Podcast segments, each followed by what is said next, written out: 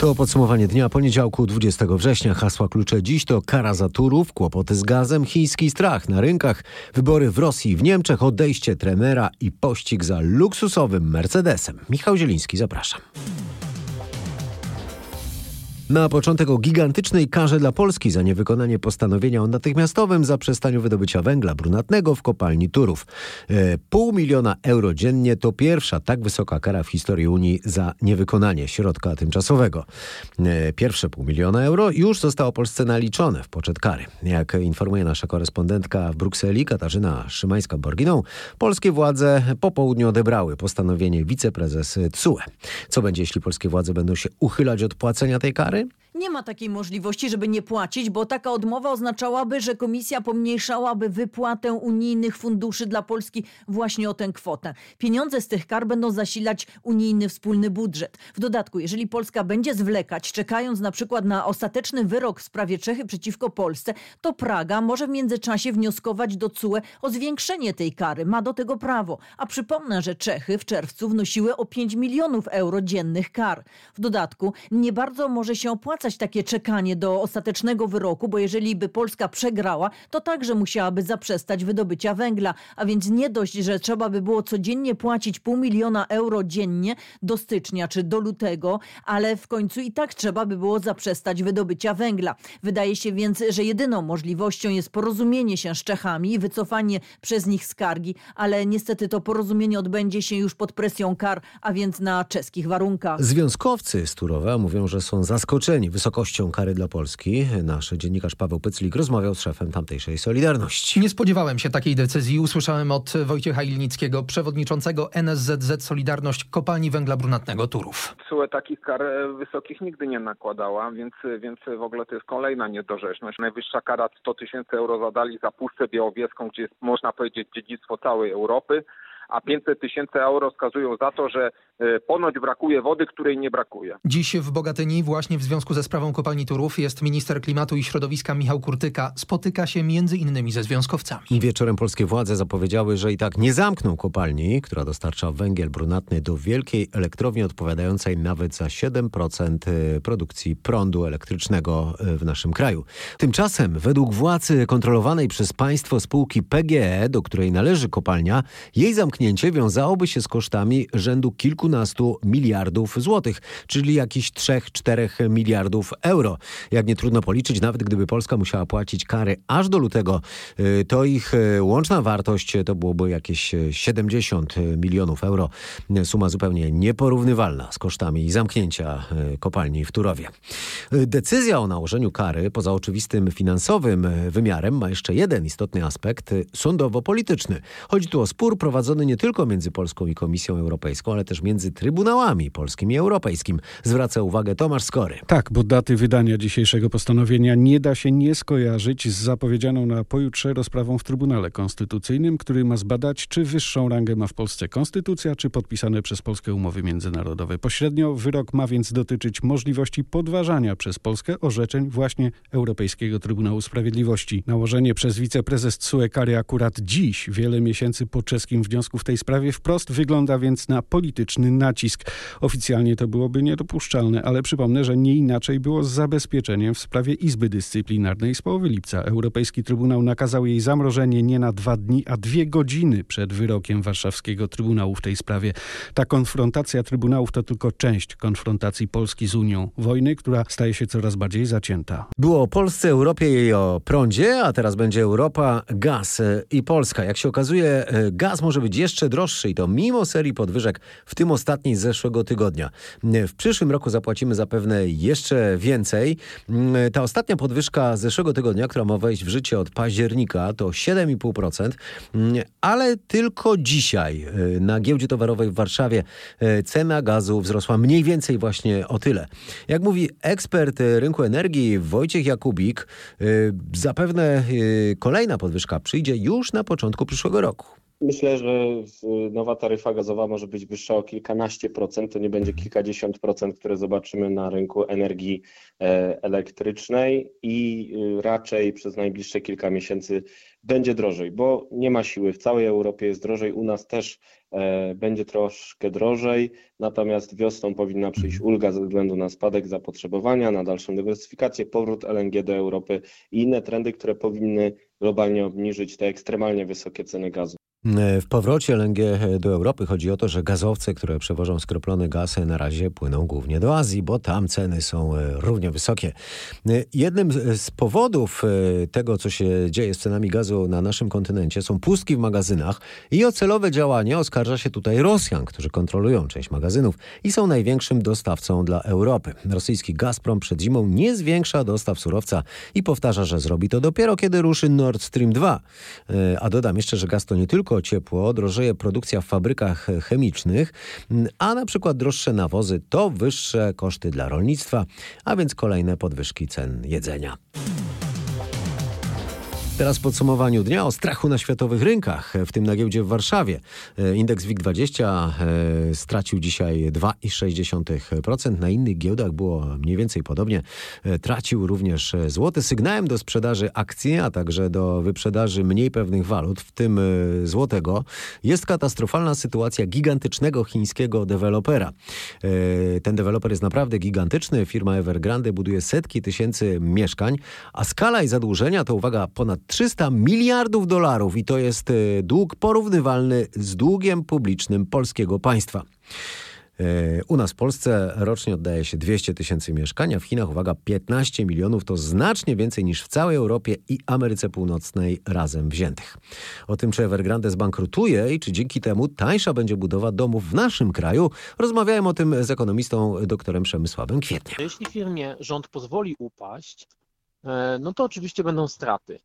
I teraz y, przy takiej sytuacji, no, nikt nie ma y, arkusza z dokładnymi wliczeniami z banków, z kontrahentów. Nikt do końca nie wie, gdzie te straty w jakiej skali są. Mówi pan o takim efekcie e, domina, więc... o takim rozlaniu się tego tak, efektu na całą gospodarkę. Dokładnie. Powiedział pan o tym, że nie jest pewne, czy chiński rząd pozwoli firmie o tej skali upaść.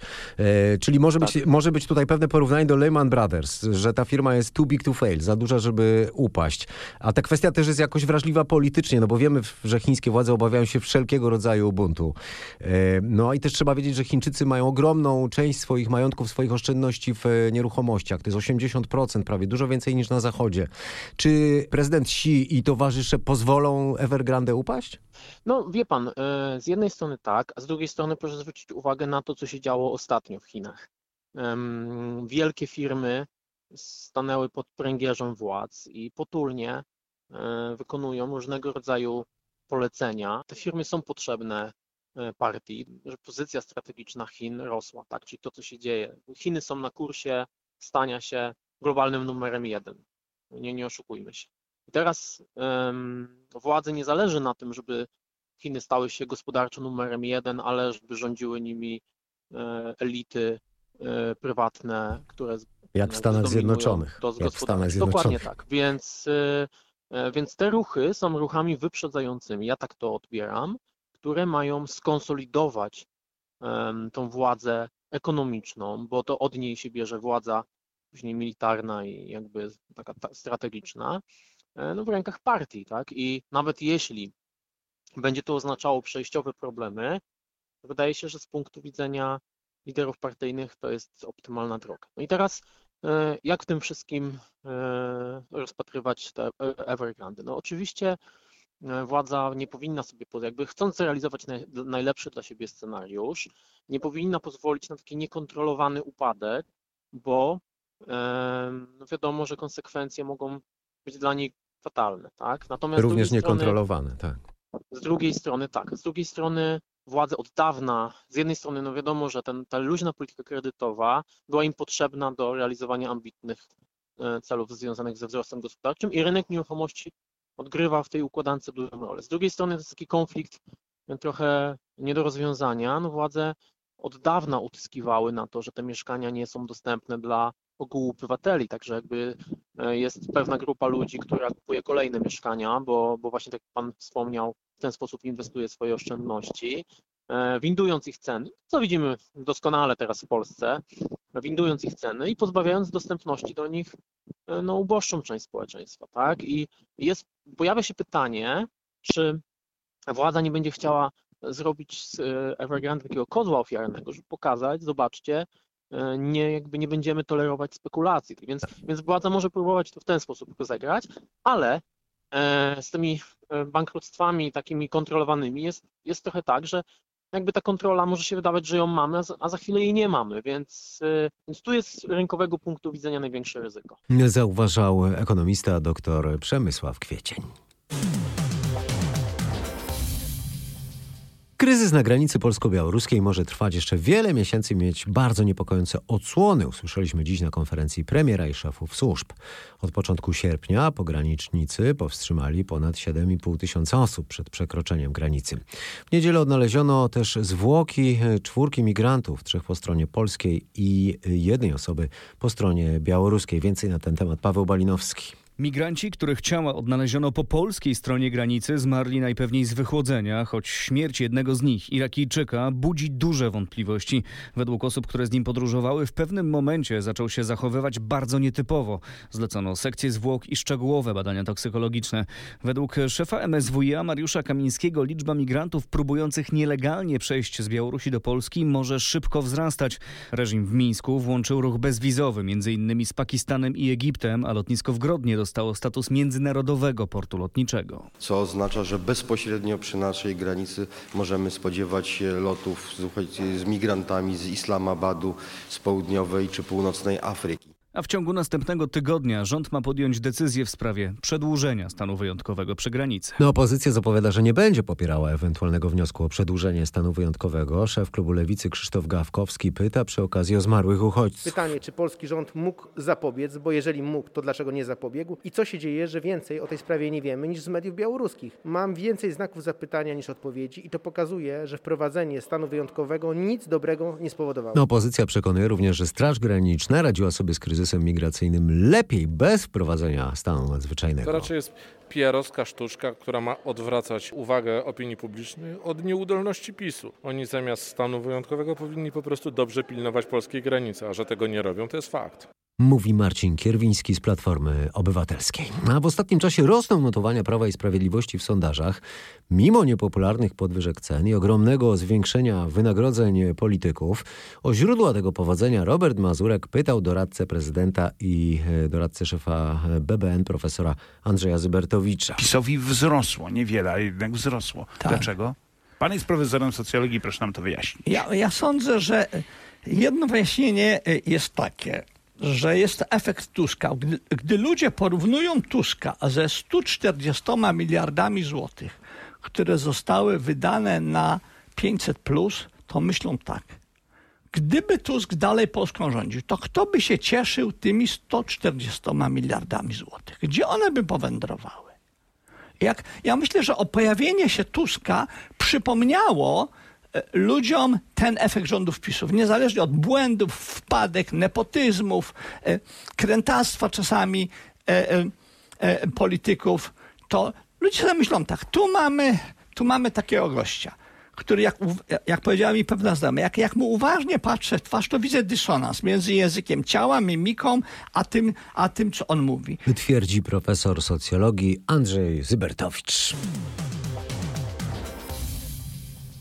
połowie tygodnia mamy poznać decyzję o tym, kto jeszcze uzyska prawo do otrzymania trzeciej dawki szczepionki przeciwko koronawirusowi. Tak zapowiedział minister zdrowia Adam Niedzielski. Dyskutujemy jeszcze z panem premierem i poproszę o dzień, dwa cierpliwości. Wszystkie szczegóły zostaną przedstawione. Kto może uzyskać to prawo do przypominającego szczepienia i co na to lekarze? O tym Michał Dobrowicz. Najprawdopodobniej takie prawo dostaną pracownicy ochrony zdrowia, którzy mają bezpośredni kontakt z pacjentami, seniorzy oraz pacjenci z kolejnymi chorobami przewlekłymi, na przykład z cukrzycą. W całej Polsce to grupa grupa aż